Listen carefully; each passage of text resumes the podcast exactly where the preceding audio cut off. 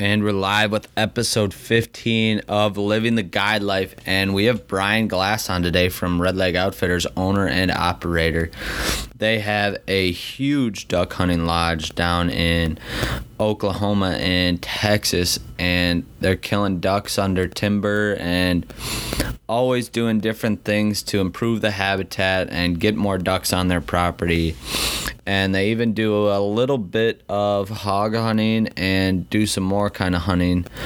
But their main focus is waterfowl and they love what they do. They have a couple lodges out there that you could stay at and they kill a bunch of ducks so i hope you guys enjoy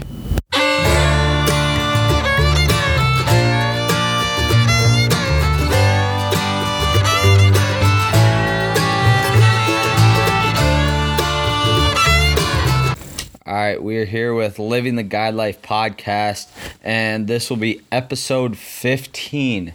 We are here with Brian Glass, owner of Red Leg Outfitters down in northeast Texas and southeast Oklahoma, where they do mainly waterfowl hunts, but also do some thermal hog hunts and deer hunts as well. So, how are we doing today, Brian? I'm good, Chance. How you doing today, bud? I uh, just living the dream every day up in uh, Minnesota. I hear you. I uh, I'm gonna say I got you beat though. I'm uh, I'm down here in Destin, Florida, actually. Oh wow! For a little fan uh, family vacation. Nice. So I'm actually sitting by the pool as we're recording this, and uh, that's hard a, to beat. That, hard to beat. That that is hard to beat. No I, I, didn't tell that. you that. Uh, we tried to change our uh, our, our time around. Yeah. It was uh, trying to trying to work around family, and we've got our whole family down here. We do it every year, and yeah. You know, so yeah, just sitting here by the by the pool, relaxing and talking. Uh, hopefully, talking some some waterfowl and duck hunting and what else would you rather do, right? Exactly. That's the best thing to talk about is just hunting and uh, just being outside. That's all I like to talk about, at least. But uh, so you're down in Florida. How long are you down in Florida for? Well, we'll be down here for a week. Yeah, we. Uh, I guess we got here on Saturday, and we leave out Saturday, and nice. just kind of taking it easy. Going to go do a little fishing trip with a buddy of mine uh, tomorrow. Oh, nice. Maybe play a little golf, but really just yeah. uh, just hanging out. Yeah, what just are you guys hang- fishing for? Uh, I think grouper and snapper is what we're going after. I uh, I actually met a, a, a, guy. I sold him some decoys about four years ago. Okay.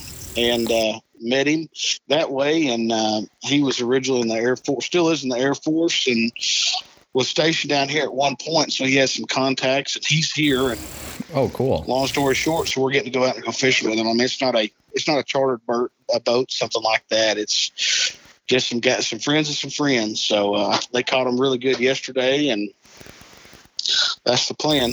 Absolutely, that's the way to do it down there. So, um, yeah. So we were talking a little bit too on your doing a little uh, building on the farm out there. Um, what do you guys do during the summertime on the off season? What are kind of your big things that you guys like to accomplish? Well, I, I think like everybody, um, you know, season ends and everybody always talks about, uh, you know, when the season ends, the next one begins. And, and, uh, on our particular place here, um, you know, it, it starts with putting together a management plan for the next year. Uh, Okay. are you going to do? Are you going to draw down your your moist soil impoundments starting? You know, usually starting in in March. Uh, we'll let we'll let those birds kind of relax for for a couple of weeks, for a, month or two at the most, Yeah. and then we start you, you start looking at that, and then you start talking about okay, are we going to to plant some of these these impoundments and stuff like that? Are we going to build any new ones? And so there's always something to do. I think any anybody that's passionate about uh, you know chasing and, and hunting waterfowl always you're always trying to be do better.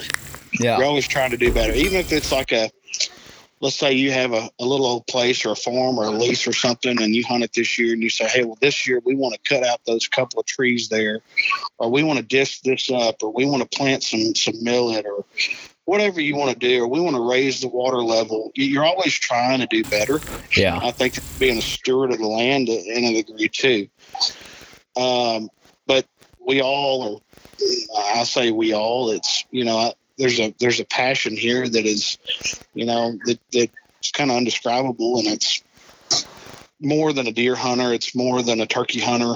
Uh, even though I love to turkey hunt, but yeah. it's just different. You know, it's um, you know, everybody says that once you catch the bug, it's just uh, you're you're you're doomed.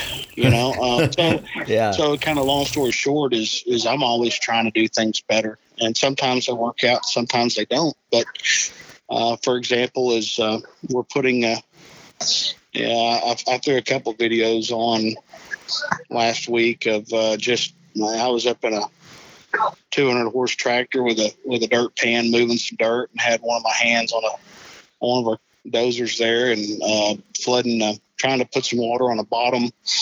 That's uh, we we think it's going to be about 14, 15 acres. Yeah, it'll have a it'll be like a moist soil unit and if we ever wanted to plant it, obviously we can.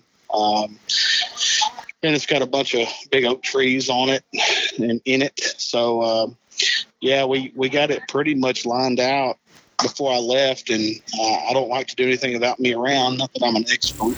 Yeah. Oh, I But uh, when I took a vacation, I, uh, we decided we'd, we'd park the equipment until I got back and mm-hmm shoot our final grade and and finish it up, and then we'll see how the chips fall. You know, I mean, of course, um, you've got to have water and uh, you've got to you've got to have food for ducks. So uh, that's that's really what we do all, all off season long. It's always uh, you know putting a plan together and trying to put that plan into place. And uh, it it might be building uh, new structures. It might be uh, changing certain structures that we already have. Yeah. Uh, some of them it's just some of it's just going out and driving by them and just looking at them and thinking about what's to come. So, um, but that's what we do. Um, it's pretty much a 365 deal, and some people say that. I like to think that we we really uh, show that. So. Yeah, absolutely. What do you guys? Uh, what do you guys mainly do for like duck food and waterfowl food down there because I know it's a lot of like corn, beans, all that kind of stuff up here, wild rice. So what does it kind of yeah, look like down know, there? You know, it's um, every so so as you've heard and as you know from you know your your talks on this podcast and everything with different outfitters. And, yeah. You know, like in, in Lubbock or and then. Uh, Amarillo or even down south in the rice country, you know, in Katy Prairie area. Texas is a, is a huge state and we all have different things, uh, habitats that uh, we offer. Yeah. Uh, where we're located uh, in, in East and North Texas, it's a little bit of everything. Um, you know, we don't have a lot of flooded ag. You know, when you think of like Arkansas and flooded rice fields and bean fields, and yeah, they they don't have much corn up there. They got a, a little bit, but you, you, that's what everybody thinks of, and and we don't have a lot of that. We do have some. Um, uh, we've got a, a little bit of ag and that we, we flood and, and, and whatnot. Uh, we've got a lot of moist soil, uh, man-made and uh, natural. You know, I mean, so we have a lot of uh, WRP, which is a wetlands reserve program impoundments that have really sprung up over the last 15 years all across the Midwest. Yeah. um, we we hunt a lot of those. Uh, we do have some some some green timber tracks that we hunt. Okay. Um, uh, which is not really common to this area at all. Oh, really? Yeah, you know, I mean, most people think of green timber, and you think of uh, uh, Arkansas first, and then yep. a little bit, a little bit of Missouri, a little bit of Louisiana, and a little bit of Mississippi, and that's it. And yeah. um, I've been fortunate to create some some really nice green timber tracks that uh, they may not not rival Arkansas, but it's they're they're pretty pretty nice. They've been very productive for us. Well, that's good. Um, and then we hunt, you know, a lot of stock ponds or stock tanks. Everybody likes to call them tanks in West Texas, but um, we got a little bit of everything. It's kind of a, a we got a lot of water here, which is unique to say West Texas. You know, uh, yeah. Those those those guys out there that chase all those geese and you know they're hunting those playa lakes and roost lakes. There may only be one. There may be one or two across the road from each other, and there may not be another one for another five ten miles. Yeah. Depending on depending on what what kind of water situation they have for the year. Whereas we have, you know, deep water reservoirs. Um, readily available all the time. So uh, it's pretty unique. Uh, it's not, um, you know, a lot of folks that come, especially from out of state, you know, they show up and I said, well, driving in, we really didn't see see much that looked like duck country or whatever, you know. Yeah. I said, well, it's just a different area. It's not like uh, driving down Interstate 30 through the middle of Arkansas from Little Rock on, and you just see nothing but rice fields and snow geese and ducks on each side of the road. Yeah. so every every um, every place is unique in its own way. You yeah. know, I think that's what makes it special. Is you can go, you know, um, all over the country, and it's all it's its own way, and it's it's it's good for its own reasons. You know, I don't know why we are so successful. I don't I don't feel like we're we don't have a refuge. Yeah. Anywhere close to us or anything like that. I mean, you know, it's just um, it, it is it's it's good for its own reasons. Yeah. Um, so every place is unique, and um, uh, uh, ours is um, probably just the availability of waters that makes ours unique. Yeah, and just creating that habitat that you guys have put into it. Yep. Yep, that's right. We've we've got quite a bit. Yeah, yeah. Like you were saying, you put that, uh, start doing a little bit of timber and just adding that habitat and growing it. I mean, just creating somewhere for them to come sit, feed, all that kind of stuff. Yeah, I, I, I kind of feel like you can't have enough, you know. Yeah. Um, and that what we see is some years birds don't use or, or like certain areas more than others. So you know, we've got impoundments or whatever that for whatever reason we may only get a couple hunts out of.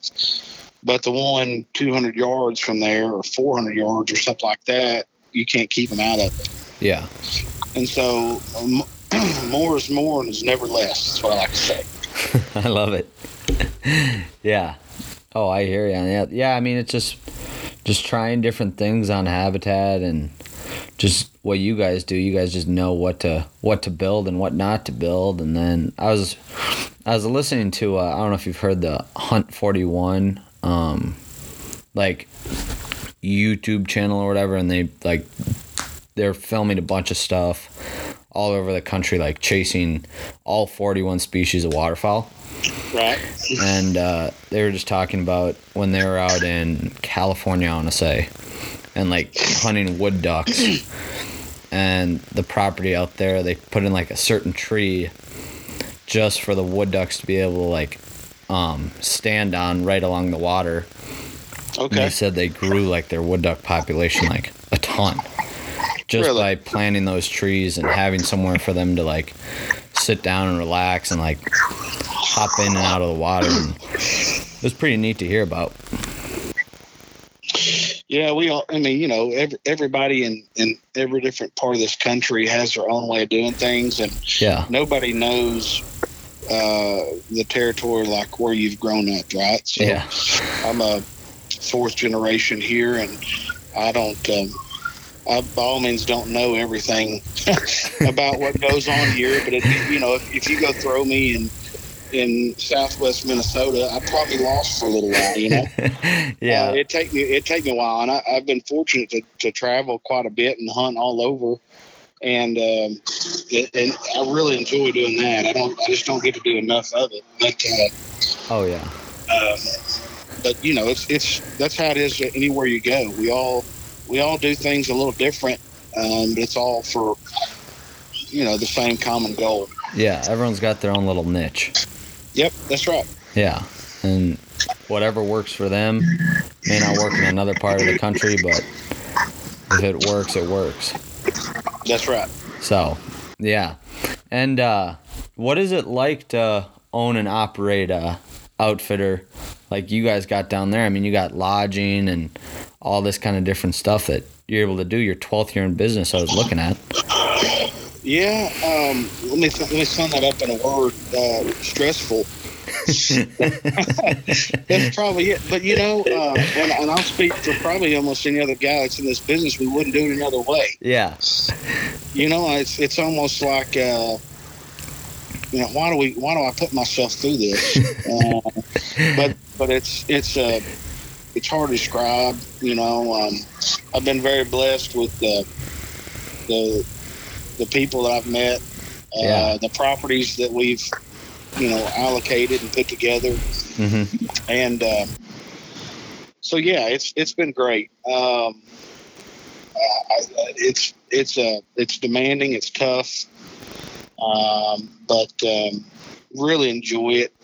I don't know how long I'll keep. I, you know, I don't know if I'll be doing this another twelve years from now, but uh, we'll see. Yeah. It's uh, we just we keep rocking along here and um,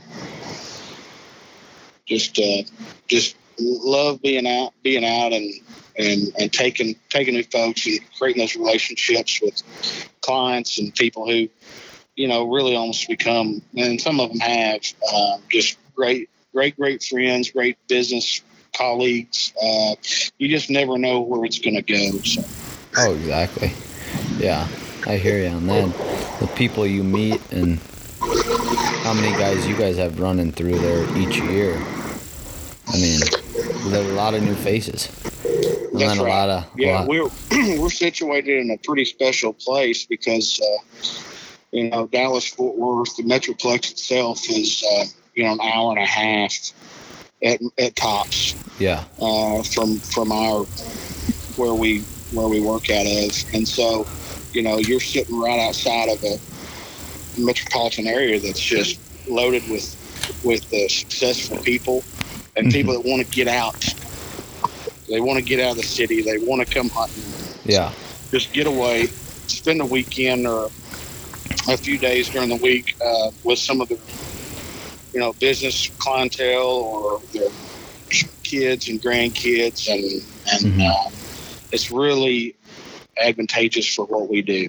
Um, just just so easy for, for people that aren't having to get on a plane necessarily and excuse me and uh, and travel. You know, we do have folks come from the east from all over the country, but uh, yeah, uh, there's so many folks that we can tap into in the DFW market just right here in our backyard. So yeah. Well, that's awesome.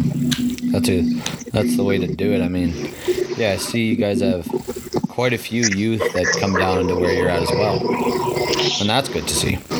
yeah, it, it's really good. You know, um, as you get a little older, you start to appreciate that more and more. Um, I used to not. I'll be the first to tell you that. Yeah, and uh, and I, and I'm and I'll also be the first to tell you that the times when you're on a you got a really good good shoot lined up and you take a bunch of kids and you know they you, you do have to do just that. I call it you got to babysit them and introduce them and take it slow and they yep, don't shoot when you tell them to shoot or they you know and I used to get really frustrated with that. And uh, as I've as I've matured and gotten older I've realized that you know how special that is and uh, how I used to be that you know the, those kids age and didn't matter if you shot two boxes of shells and only killed a bird or two yeah, so I've, I've learned to uh, to appreciate that more and to, to be an advocate of that yeah, and uh, and not worry about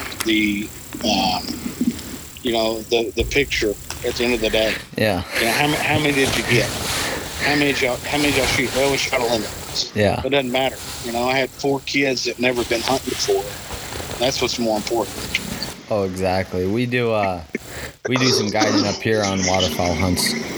Uh, me and a buddy do, and I mean, you have you'll have some days that like you'll just have some kids in high school or whatever, and they'll come out with you, and like, I mean, one time I remember we we had this loaded like pond in the middle of a cornfield, and I mean, I think they we brought like two kids out that day they bull shot through two boxes, two and a half boxes of shells. I think they killed like four birds. Yeah. But like they had so much fun and like the smiles on their faces just even like knock those four down. Just so so fun to see and like just just good to see kids getting out and like wanting to do it. for sure. There's, uh, you know, I- think that's part of uh, with the with the way social media is these days and uh, information age and technology. You know, we feel like, especially the guys out there that are hunting public land, everybody feels like it's more crowded. Yeah. There's more people getting in the sport. You know, everybody's watched Duck Commander or whatnot. You know, Yeah. and everybody feels like, man, it's just not what it used to be. And then, when in reality, that's not the truth. Uh, Mhm. these these metropolitan areas are growing at uh, an unbelievable rates, and all those youth and kids and stuff are not being introduced hmm to uh, not just hunting but shooting sports in general Yeah. like uh, hold on, I got a got a yard man rolling up on me here. Fair enough. Uh, but they're not being introduced to you know um, shooting sports and hunting and all that like like a lot of us have been fortunate enough to grow up doing. Yeah. Oh, I hear you So- I think it's really important that we continue to be advocates for the sport. Also, to just just take kids when we can. You know, it's uh, who knows? Uh, they're they may be the ones that have to take me one day when I'm too old to do it. So Yeah. Oh, I hear you. I mean, even with me, like in high school, I mean, we you didn't really see many like big hunters. I mean, guys would go up there for um, deer opener and stuff like that up in northern Minnesota and whatnot. But I mean, you didn't see many like many big waterfowl hunters or anything like that. Everyone would go maybe shoot a couple pheasants here and there with like their family, but they never like went out by themselves and did it right, and so it was kind of kind of sad to see but i mean that's just the life that they live and grow up in the suburbs and whatnot don't really get True. out get out in the woods or anything like that because they just don't have anyone to take them out there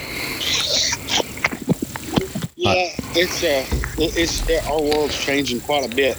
Yeah. here in uh, especially in like I say in, in the big cities and um, I just think it's really important, you know. And, and Yeah. some of my fondest memories uh, would, would be from you know uh, going to duck camp with my dad and all his buddies as far as I can remember back, you know. So Yeah. I mean, it's it plays a, a very important part in in, in young folks' lives. It, it, it sure can be very influential. For sure. yeah like it's just great memories to have and like sure. like for me like going with my grandpa and doing all these kind of hunts and stuff like that just so much fun to like be there with him because i don't know how much time he's got left and then like it's just like it's just fun to cherish those moments and all that kind of stuff That's right. but yeah but so are you guys do you guys mostly do uh, a lot of duck hunts down there or do you guys do a decent amount of like goose shoots as well Yeah, no, we don't. We're we're, we're far enough east. Um, you know, um, we don't get a we don't get much of a push when it comes to uh, geese. okay Um, there's there's a couple of pockets of snow geese um, within, you know, what I call within an hour of us. Yeah. Um, that that are kind of always there. You know, they've been there since I was can remember. yeah Uh, and then we really don't get uh, we get a few migrating specks and a few we get a few a few Canadas, but not not enough. I mean, we probably have yeah I don't know. I'm gonna say ten to twelve goose shoots a, a year at the most. Okay Um, we just don't get them. We got a we got a pretty pretty good resident population yeah that stay around, and that's and, and that's what happens. Those those residents are around here, and uh, the the few that do migrate through here or come in here, they kind of join in with them. yep Um, it's predominantly ducks. Yeah. You know, and it's predominantly uh, over water. Yeah. Uh, I can kind of count on. I mean, I can count on on on both on two hands how many times we've dry field hunted around here in the last six seven years. Yeah. Okay. Yeah. Fair enough. So it's just you know I don't you know why why birds hit dry field dry fields in the north and the Midwest and don't don't hit them here. Mystery to me. Yeah. Um, Just not on their flight path. just well, I mean they just don't they just don't do it. Now you Yeah. go go out west and of course that's all all those birds do. They hit the peanut fields, they Yep. hit those cut fields. corn and milo fields and the yeah, but you know why does the duck do what he what he does? Yeah. You know, I, I don't. I can't. If I was a, if hey if I was a duck and knew what he was doing, I'd, it'd be a lot different. That's for sure. Oh, absolutely. Yeah. And uh, are you guys just mainly shooting mallards down there? I wish. No, we're we're. Uh, I, I say that. I'm Yeah. not a. Uh, I'm not a duck snob. I think they're all uh, they're all great, and Oh yeah. uh, and we we we hunt, hunt them all. Um, it's it's pretty interesting where we are. So um, we have we have days where that's what we target. You know, Mhm. I'll say, hey, we're going to try to shoot all greenheads. Yeah. And the next day we may be shooting all divers over, Oh, over wow. bigger water. Yeah. So, and, and I may have two or three groups out in the in the same day, and and that's what's happening. One shooting all all teal and widgeon and gadwall. One shooting all greenheads, and one shooting nothing but redheads, ringnecks, and a few blue- bluebills. Oh wow. So, and that's what's you know that, that goes back to that. All our all our uh, habitat is so diverse Yeah. You know. So I mean, yeah, you're not going to go in there and shoot a bunch of redheads or ringnecks in a timber hole. You may Yeah. kill some ringnecks if you wanted to, um, but then you know we've got a big irrigation lake that's 80 acres and Oh wow. so big, and it's deep, and you're struggling to get decoys out far enough, and that's all you're going to shoot is, is predominantly your divers. So Yeah. um, no, we're, we're not geographically uh, located where we can we can do just that is shoot mallards. Um, it's Yeah. just a it's just kind of a smorgasbord. Oh, absolutely. It's fun to get a bunch of different ducks down, too. Like I love. everybody likes everybody likes different ones. We I get a lot of new folks, a lot of clients that want to shoot mallards, and and, and I tell them I'd love to, and some of them we, we can. We Yeah. can have some really really really great mallard shoots for, especially in Texas. Yeah. Um, but I also try to say, hey, you know, this is this this, and I hate to say it like this. If you want to go shoot straight greenheads, you better call up Tony Vandemore. you know, I mean, Yeah. I, I can't, uh, this is still we're still down here at the end of the flyway, Yeah. and we're so dependent on weather and so many other factors. You know, um, Oh yeah. What are some of the factors you guys take in with uh within your duck season? uh, in, in regards to what? Into like, do you guys bank on a good amount of rain or like time of year Okay. and stuff Yeah, like that? Yeah, man, not not really. You know, um, I'm very very fortunate that a lot of our our habitat and our properties, I can control the water. Oh, so nice. actually, actually, I would I would love to have a drought year. Really? I don't I don't want lots of rain. Yeah. now I wouldn't mind having some decent rains. You know, late in the year, say like uh, starting after Christmas, flood some, just put some sheet water or something on some ag fields that don't normally have water. Yeah. Um, you know that we're not talking about anything that has a levee or impoundment, just just row crop ground that you look up and the corner of the field floods and and uh, when you get a good three or four inch rain and um, you know you're allowed to able to hunt that a couple times before it dries up. So um, I do I do like that. Uh, but being that we can control the waters, I mean I say that it's I say that relatively. You know it may be Mm-hmm. It's on, let's say, 75, 70% of, you know, things that we hunt, something like that. But, okay. Um, that's a big one. You know, uh, water is number one, right? So yeah. uh, that's one. Number two is, um, yeah, we don't look for a, a certain day or you know, like uh, I know I know some folks that that don't hunt the first split of the season. Oh, which wow. is just crazy. Which is just crazy. They're yeah. like, "Oh, it's not, not good enough," and, and I see that a lot in people wanting to wanting to come out hunting. You know, they're like, "Hey, I'm looking in January and it's cold." What about all those, all those, uh, all those birds that are flying that are coming through? You know, in, in November and first December. Yeah, I call it those those uh, the early ducks, the photo period ducks. They're going to migrate regardless. Yeah. You know, they don't they don't they don't need a you know, four or five days of 30 degree weather in order to, to be down here. So. Yeah. Oh, I hear you. Yeah, just uh. No, it's uh, it, we don't have a. Our weather is very, and I, and I know uh, it's it varies. Last year was very mild. Okay. Uh, that hurts us. We're down here. We're down here, and it seems like the last couple of years, I think, you know, um, we've done we've done very well.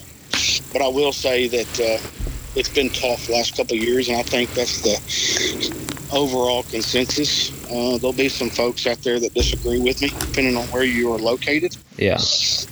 Uh, you know, uh, and that's and that's true too. That doesn't mean we don't shoot birds and shoot them pretty pretty often and, and regularly, but you know, uh, there's times where it hadn't been as easy. Let me put it that way. Yeah. you know, I mean, just I'd say consistent. That's probably it. You know, and it doesn't matter if we've got a flooded ag, ag fields or we've got timber or we've got this. It just seems like we've had to work harder, scout longer. Yeah.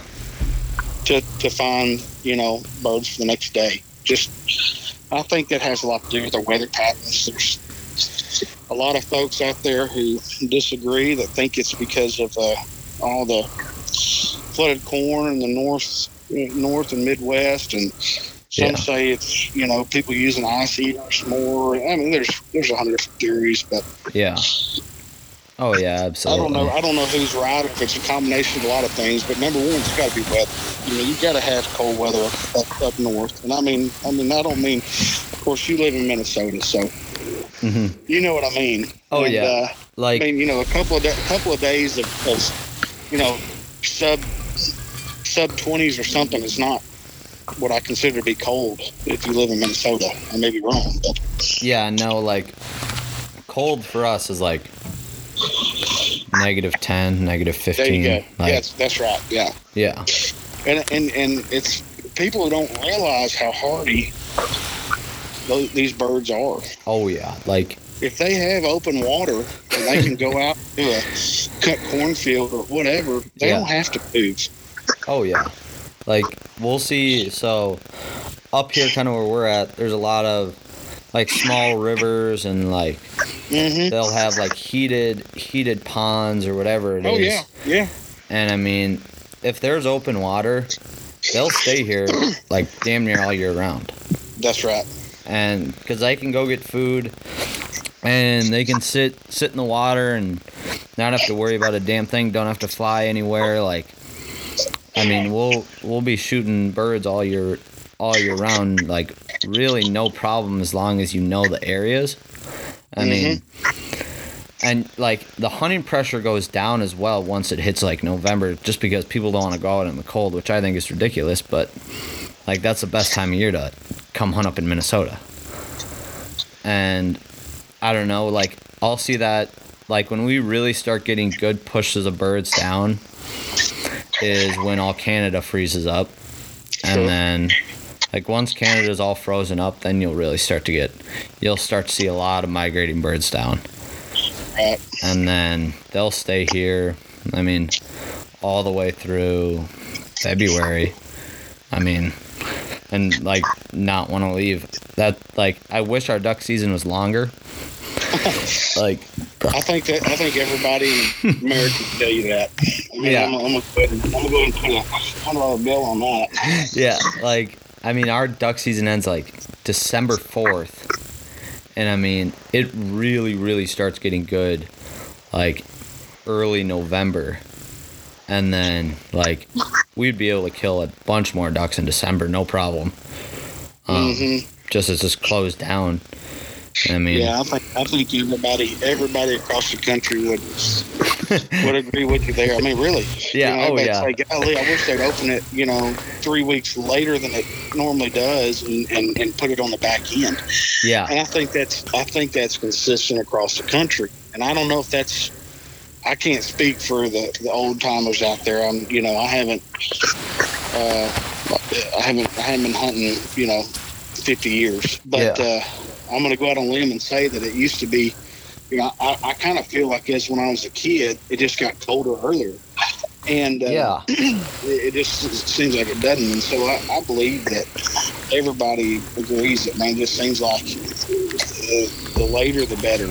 yeah, Uh, and that, that doesn't mean that, that people across the the country don't have good shoots. You know, opening day and the week after, and the weekend after that, and the Yeah. Tuesday after that, or whatnot. I mean, if you're out there doing your homework and busting your tail, you're going to stay uh, consistently on birds. yeah, Uh, unless there's a fluke, you know. I mean, and that happens. yeah, But um, but I do believe that.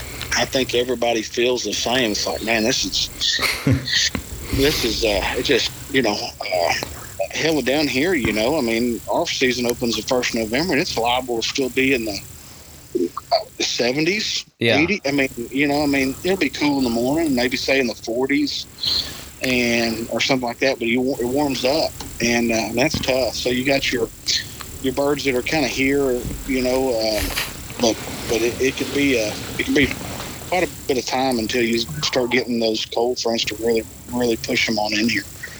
yeah. I mean, like for us up here, I mean, I want to say it was two or three years ago. Opening day was 90 degrees. Like, Yeah. we were sweating and like Mm-hmm. I was like, why is duck season like so hot? Yeah. And then we just hunt like those next like three weeks and then it closes for a week.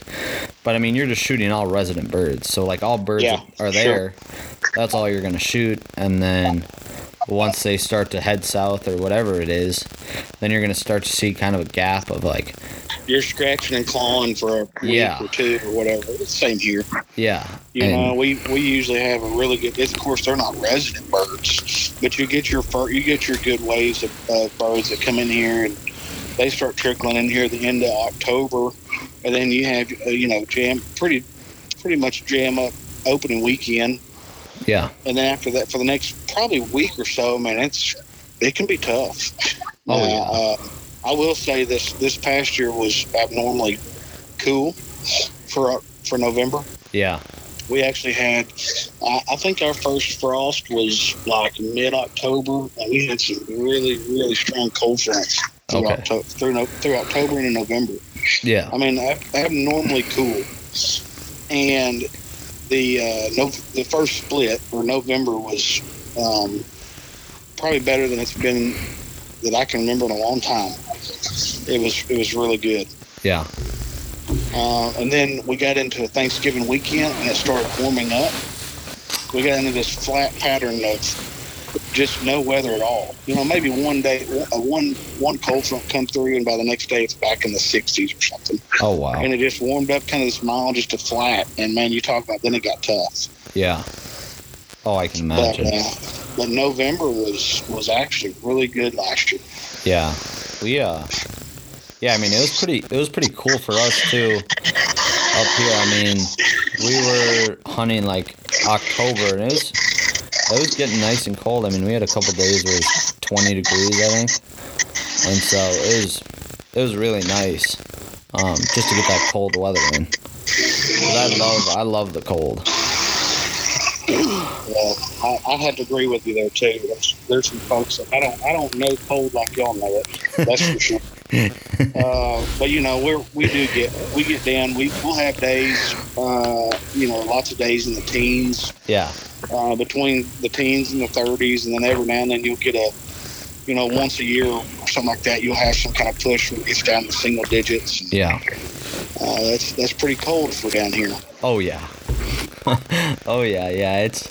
I mean, I think I think the coldest we hunted last year was probably like negative 15, maybe. I'd say, and then may, maybe negative 20 with the windshield. But like, if you're layered right, you're you're not gonna not gonna have to worry about much. I mean, I, I guess the does does the wind not blow up there predominantly? I mean, that's gonna help some.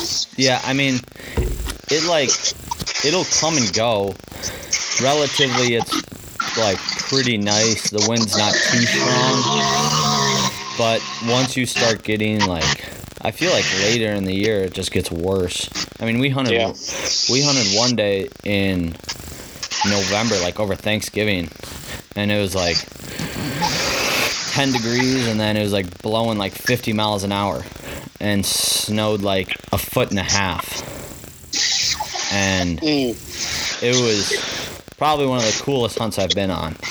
I mean, smashed up the mallards and everything just because, like, they just couldn't see.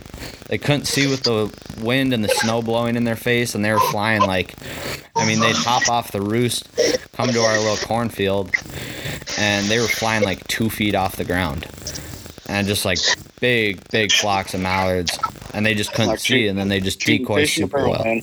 Yeah. Oh, exactly. Like they'd hear our call. We throw up maybe two, two dozen full body geese, and then a couple mojos, and then all they'd hear is our call. They'd turn right away and just lock up. And Those are the kind of days you remember. oh, exactly. Yeah, and I mean, like, it it Other, definitely other days you throw other days you throw out you know eight ten dozen yeah couple of spinners and everything and you, you can't even get it you'll get one out of every ten to peel off and come look at you you know you blow at them do whatever you want to so yeah oh yeah. it makes you uh, makes you appreciate the good ones for sure. Yeah it was yeah that was a fun day. And then I was actually on my way to the field pulling my trailer.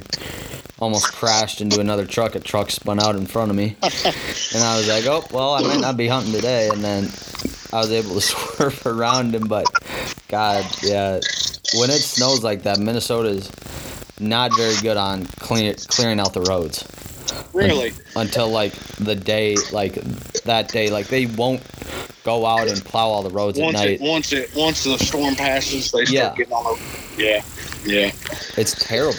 Like i mean you'll you'll be driving like when it's after like a thick snow like in the mornings or whatever going hunting and it's just like two tire tracks and that's it. And like if you go off of that you're just gonna slide all over the place.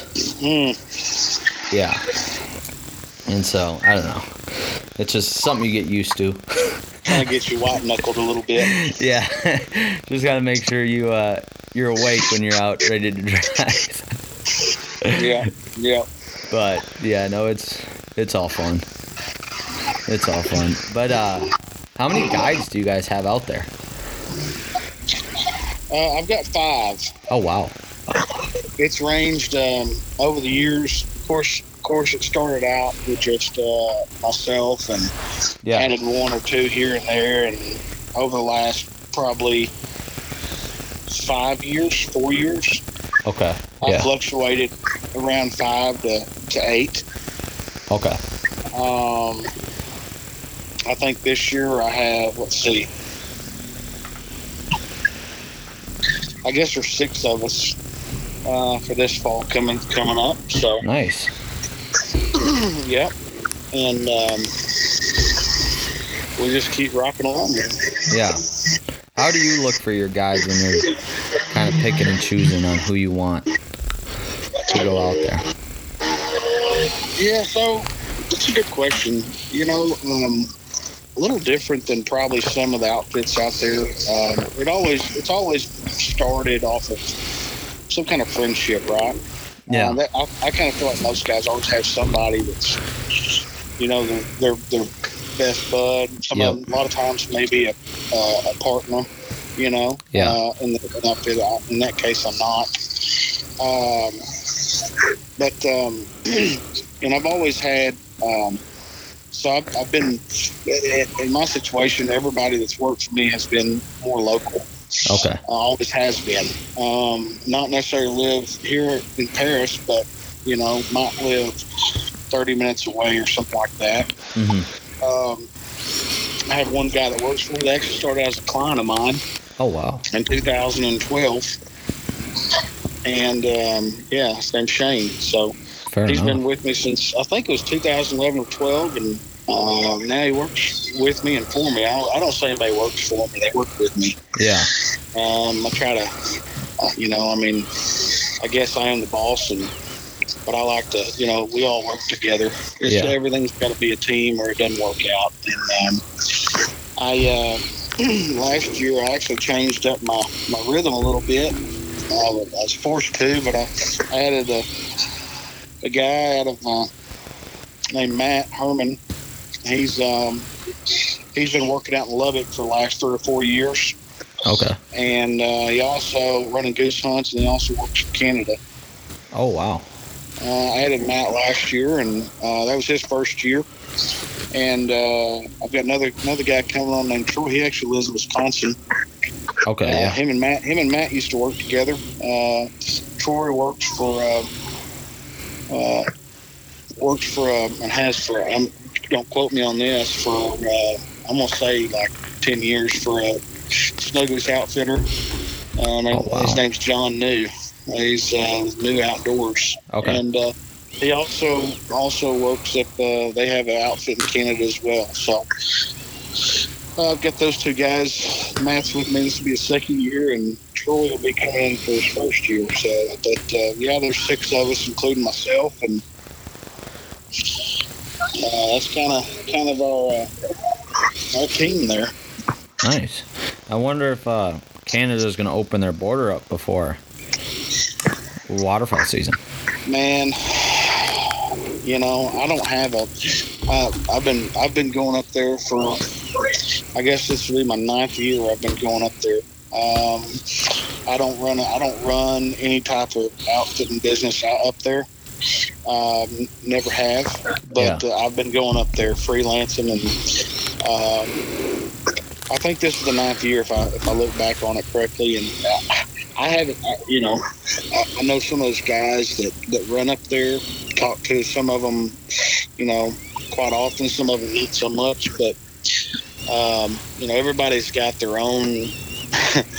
they've got their own uh, uh, opinion. I, I just, I don't see it happening. Yeah.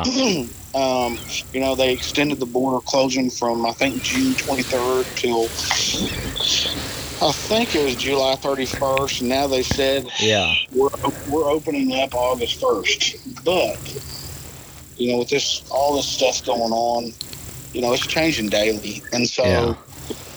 Um, man, I, I don't. I just don't think it's going to happen. Uh, Yeah. Kind of, kind of like a, kind of like our, all our sports. I just Mhm. don't see it happening this fall. Uh, everybody's trying to err on the side of caution, uh, regardless of your beliefs. You know, that's Yeah. what they're doing. Yeah. Oh, absolutely. Yeah. I, uh, I don't know what's going to happen. I guess you know, at, at some point, um, these outfitters up there, you know, they have to make a decision. Ones I know, they leave camp. They leave, you know, around the 12th to 15th of August to get up there and make sure all the camps are lined out. You know, gives them gives them two weeks to kind of get things rolling. Yeah. And uh, if you keep the border closed till the first, you don't have much time to uh, to to you know plan. Yeah. Um, I guess if I was in that position, I would I would treat it as business as usual. Mhm. Let all my let all my clients know, hey, you know, obviously we all know it's closed. If that's the case, either I'm refunding you or I'm holding it to the next year, and you have your date for the same time. Yeah. Uh, that's your two. I, I assume that's your two options, right? Yeah. And uh, but you have to when you're planning a a a business of that you know magnitude and out of the country, you've got to you've got to keep moving forward, Yeah. Or you have to at this point today say regardless, we're just going to have to postpone. Yep. So, but I but I think I know all those most of those guys up there. They they want to be up there. We all want to be up there. Yep. Uh, it's a special place, and um, so yeah, it's kind of crazy. Um, and then you know, I don't know what they're going to do. There's going to be some folks that you know put their deposit down and you know, there's call it what it is. Some folks have lost jobs. Some people, some people are just scared. You know, I mean, Yeah. I, I'd like to think if my my dad, 72 years old, and you know, if he had a trip booked, uh, he's probably not going to go to an airport right now. Yeah. Not that he's scared, but he's going to try to be smart about it. Yeah. So I don't know. Uh, it's just craziness, and it, it's like that from the, you know, top to bottom with with not just being an outfitter, but you know everything. Oh yeah. And um, I guess you just kind of take it as everybody kind of kind of sees it and does things a little different, and we're just kind of all trying to work through it. Yeah. Work through the tough But, uh, times.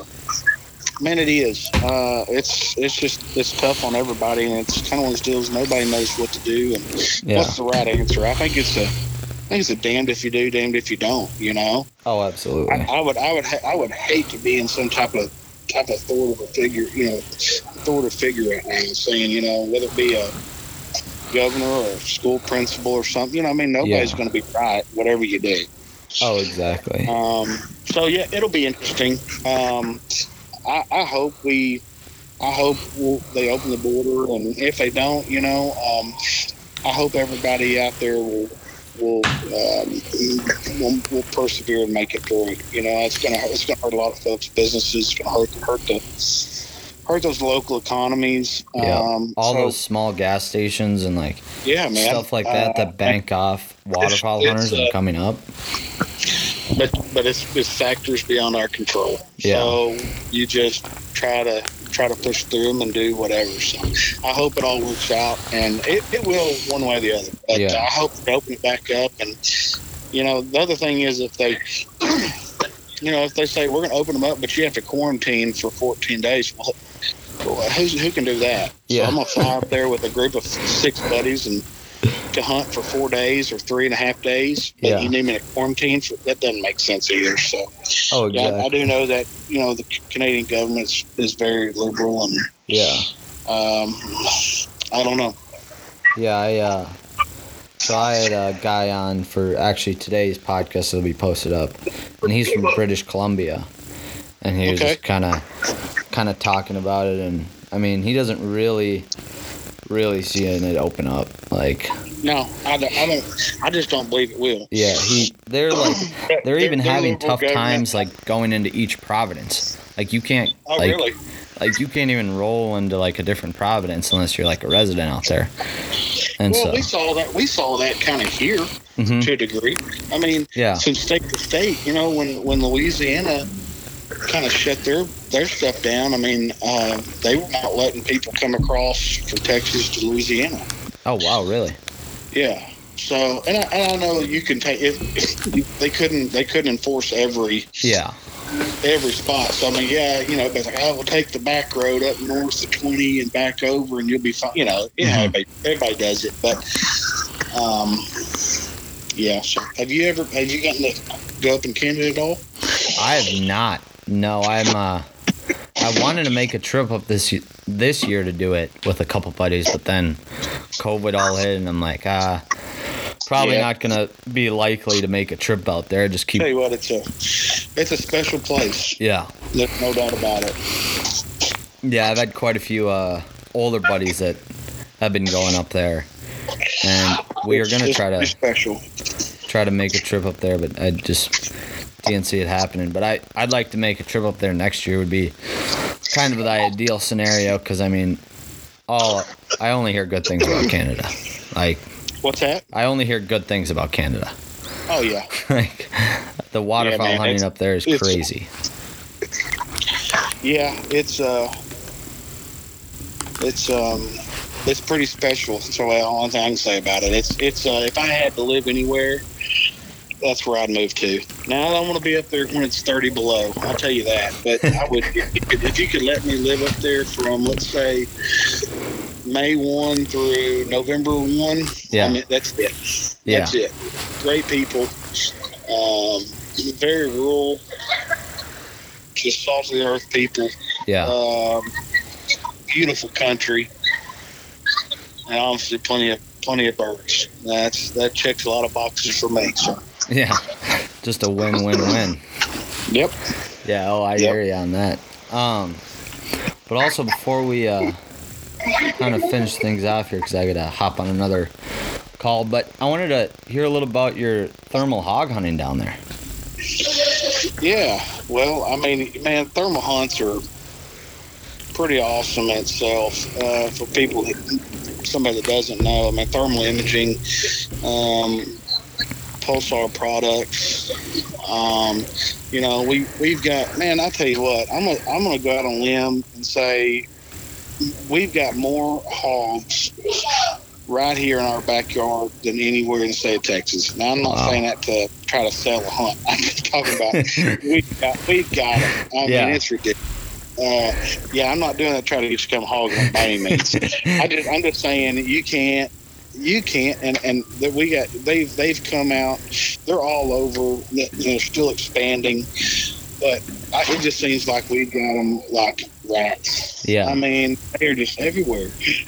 And it doesn't matter if you trap them it doesn't matter if you shoot them it doesn't matter. They're just we're, our, our little uh, our little um, uh, habitat or area, whatever you want to call it, is just so conducive. I mean, it is it is nothing but bottoms uh, with you know creek bottoms and thickets, and we just we just got them like crazy. But yeah, the thermal hunts are pretty pretty uh, pretty special. You know, I mean, anytime you go out and unload a semi-automatic weapon, you know, on Yeah. a, a, a 15, a 10 or 30 round clip on uh, a group of hogs is pretty pretty cool. Um, oh yeah. yeah, I don't know. It's of course, you know, when you it, when you're for, for example, for you, you're like, man, I don't never may never seen a hog before. Or, Yeah. we don't even really know what that looks like or to expect. But um, yeah, I mean, you know, it, it makes for late nights. Yeah. Uh, you know, you gotta wait till the sun goes down, especially this time of year. It's hot. And it doesn't get dark till nine nine thirty, and run into the wee hours of the morning. But uh, you know, you can roll up on a sounder of you know 30 20 30 40 depends on you know how many little ones you're in it Yeah. do some damage Yeah. um so That sounds like a great time. they uh, you know i remember the first hog i shot uh, and i think that was in 2003 Okay. That was the fir- first hog i ever saw Wow. ever.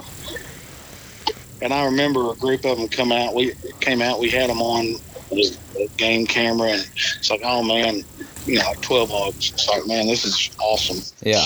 Because at that time, all you had is deer, right? Yeah. like, and they came out, came to the cornfield. We shot two of them. Buddy and I did. Put them in the back of the truck, took them around, took pictures of them, did all that. Yeah. Like, man, this is awesome if these things multiply and we could just go shoot them all the time, you know? well, uh, I careful what you wish for. Yeah. Because I mean, literally, you know, when, when, when we say they're everywhere, and they are. They, Yeah. They'll come up in folks' backyards. You know, um, they're everywhere, and they they're extremely uh, destructive. Um, they wreak havoc on anything we try to plant for our ducks. Yeah. Uh, it doesn't matter what it is; they're going to try to eat it. Yeah. So, um, but I mean, they're they're. I don't know. I can't think of anything good to say about them. I say that besides they're fun to shoot. Yeah. The real Tastes good. the real question is how good are they to eat? Uh, okay. I mean, I, I'm I, I'm a, I'd rather go to the to the grocery store or go i let my butcher, you know, raise a hog and butcher it. I'll be real honest. Yeah. Everybody have everybody each for their each their own, right? So Yeah. you know, there's a lot of folks that take them, and I- you know, they may not take a big one, but they'll be like, "Man, we smoked one; it was great." Well, hey, that's great, but I don't, I don't care for them. I'll be real honest. Yeah. Usually, uh, we'll have folks that uh, they'll say, "Hey, we want to take a couple of them back, or whatever, or take the back straps out of one. We'll do whatever you want to." Yeah. But if you want to, if you want to shoot them and leave them lay, I'm okay too. Yeah. Uh, I, I guess that doesn't sound really sportsmanlike, but um, there, there's, there's no. They're essentially considered a nuisance, Yeah. and so there's no season on them. There's no method in which you have to shoot them by, Yeah. and you're not even required to have a license to the state of Texas anymore. Oh wow. Yeah, so it's suggested. So if you came down here and wanted to wanted to go hunt them for just say two days, you know, it's it's suggested that you buy a license just for conservation, and Yeah. uh, but you're not required to. Okay. Yeah. So I mean, it's it's free rein. Yeah. Just letting it all go. Yep, Yeah. yep. So Yeah. I always wondered if they if they're any good to eat. That was always kind of one of my things I always wondered about. And yeah. yeah, they are. They're not. They're not bad. They're not bad. There's better. I- I there's better things though. That's right. I mean, it's it's a, it's it's pork, Yeah. but it, it doesn't taste like one that's been corn fed for you know Yeah. 120 days in a barn. But uh, for sure, uh, it's not bad, and uh, a lot of folks like them. So Yeah. Yeah. Do a lot of. Do you see a lot of people out hunting hogs in your area then? oh yeah, people hunt them all the time, all the time. Yeah, there's there's um, the commercialization of like thermal hunts is Yeah. big. And it also allows, you know, local outfitters and just I, I got some some buddies and some groups that um, just like to go do it themselves for fun and Yeah. um, that's that's good. And there's a lot of folks that just shoot them all the time. I mean, literally, uh, all your deer hunters, um, you know, they usually shoot them all the time, try to keep them off their feeders and whatnot. Yeah. Oh, I. Do you guys have helicopters that chase them out there too? Yes, we do. Yeah. And I've never done that, and I can't speak much on it. I've watched it. Yeah. Uh, we've got a couple of different groups of helicopter guys that come in, usually right there at the end of end of duck season. So they usually show up about end of end of January, if not the first of February, and they try to put together as many landowners as they can to to let them access their property Okay. right? So, so if they came, they came to us and said, "Hey, you know, will you let us fly over your property to shoot these hogs?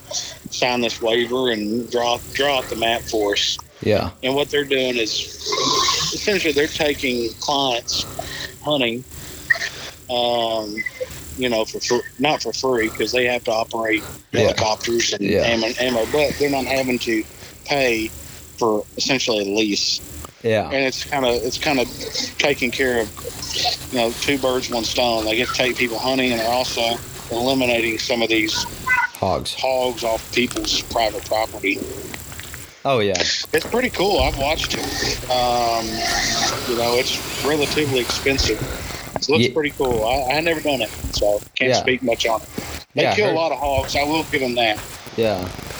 i mean i'm not talking about a bunch like you know they may say hey yesterday we killed 120 or whatever Jeez. That's Yeah. a lot of hogs. That's a lot. yep yep Yeah. That's awesome. That's really cool. But yeah, I think is there anything else you wish we would have touched on before we end things up here? Man, not not really. Um, you know, I, I've listened to a couple, couple of your deals there, and Yeah. um, you, I know you've asked that question. And I was like, golly, what would I ask? What would I ask? Or what would I say? No, I, I would probably. I mean, you know, obviously we're we're on air, and I won't do anything to critique you, but I, I guess I will. I'll just say, you know, if I was asking for, for folks out there that wanted to know, like, you know, how did you get started? Yeah. And I don't, we, don't have to, we don't have to get into that, but how'd you get started? What what got you started? What made you? Because you know, you asked earlier about people. How do you get guides or whatever? And I get emails all the time from from people, young and old. Hey, I'm looking for a job for this this fall or whatever. I want to get started, and I've been hunting my buddies up here and so and so and so and so, and I'm tired of just hunting with my buddies. I want to hunt for a living, Yeah. right? Yeah. and and I get them all. The, I probably get ten or fifteen a year, and you know, and and probably a little more of what that looks like. I, I would, you know, I think everybody. It's always cool to know, like, uh, you know, I mean, talking to the boys out at Cadillac Creek or what, you know, Yeah. whatever. Like, what made? How'd you get started? Yeah. I think that's always a good one. to Add to your, to you know, what made you get into it? Not just well, there's you know, I, I don't I don't know those guys' stories. I know I know of them, but, but um, Yeah. you know, how did they even come about? Where Yeah. did they? What made those those boys get together and say this is what we're going to do? I think everybody's always intrigued by that as well. So Yeah. I yeah, I'd like to see I'd like to kind of get how you started up here cuz I got still a couple more minutes, so I'd love to hear how you kind of got where you're at in the outfitting business. uh, by default, actually. yeah. No. So uh, I uh, I moved back from college, and uh, of course, like a lot of like a lot of kids, I hunted with, with friends of mine, and all three. I grew up with my dad. Um, grew up with my dad at duck camp and all that good stuff. Yeah. I moved back, got back from school and was hunting with a you know close knit group of guys, and I actually had a, a, a guy by the name of Steven that had put together uh, Red Leg Outfitters as a as almost just an outfitter, trying to trying to be a booking agent for a couple of different people, a couple different guide services. You know, one in Canada, one uh, and, and two in the United States. Yeah. And he approached me. We hunted together a couple of times, and he said, "Man, you know, I know you're young. At the time, I was what." 22, 23, 24, something like that. Okay. And, and uh, I like like 22, man, or last week, so roughly. And uh, said, you know, hey, you got all this. You know, I'm blessed. We I operate off a, a main ranch that we run, we own and operate, and we I run a bunch of cattle on, and um, Yeah. that's where I base off of. Um, and he said, "Man, you, you already have all this property. Why don't I book some hunts for you?" And I said, "Man, no, um, not with buddies. No, not doing that. Of course, I was young. Yeah. And I, fin- I finished the season and uh, did was doing whatever I was doing and working and got into the next fall and he's like, Man, I'm gonna book some hunts for you. Well, I kind of started started hunting for the fall and I obviously having a passion and scouting and doing and whatever and realized that if if if I wanted to go hunting for the day, the next day I was having to go do all the scouting Yeah. Or hey, we want to go hunting. All right, you bring all your decoys. Or hey, I want to lease that piece of ground. Well, I'm having to pay for it. Yeah. And so you kind of start looking at things a little differently. Oh, exactly. And I said, man, why you know why don't I take a few people to offset these costs to do all this stuff? Yeah. And that's what happened. I said, okay, fine. And I said, I'll, t- I'll start taking some, and I did. And then it just kind of took off from there. Yeah. and after about I, I don't quote me on the year. So um, i decided to uh, to buy Stephen out. I mean he was not involved in day-to-day operations. He was essentially just using the name and booking them and i was taking them. Yeah. i realized that man hey all these folks are calling me. You know i mean joe goes hunting with me through Steven, and he brings he tells sam to call me and sam's got six guys and they want to go three times this fall Yeah. you know, and so it became a deal where it just kind of by default is like, you know, and I had enough name recognition with it that it was just, it was the sensible thing to do. Yeah. And so that's what I did. And I, I bought them out, and uh, it's just kind of every year it seems to just grow from there. Absolutely. And, uh, so yeah, that's, that's like I said, it's kind of by default. It's not like I grew up and said, man, I want to be, a, I want to be a guide Yeah. and it's kind of turned into more of the business side for me. I mean, I enjoy I, that's what I love about it. I love the business side and the the uh, um, coordinating part of it and meeting everybody and making sure everybody's in the right spot. And like I said, it's stressful, but Yeah. uh, you know, and I st- still pretty much every day, but uh, trying to trying to maybe do a little bit less of that. I hear you. Yeah, absolutely. That's the that's the way to do it then. so, but Yeah. it's it's been a, it's been a good ride so far. So. That's awesome. Yeah, well, Brian, thank you so much for hopping on.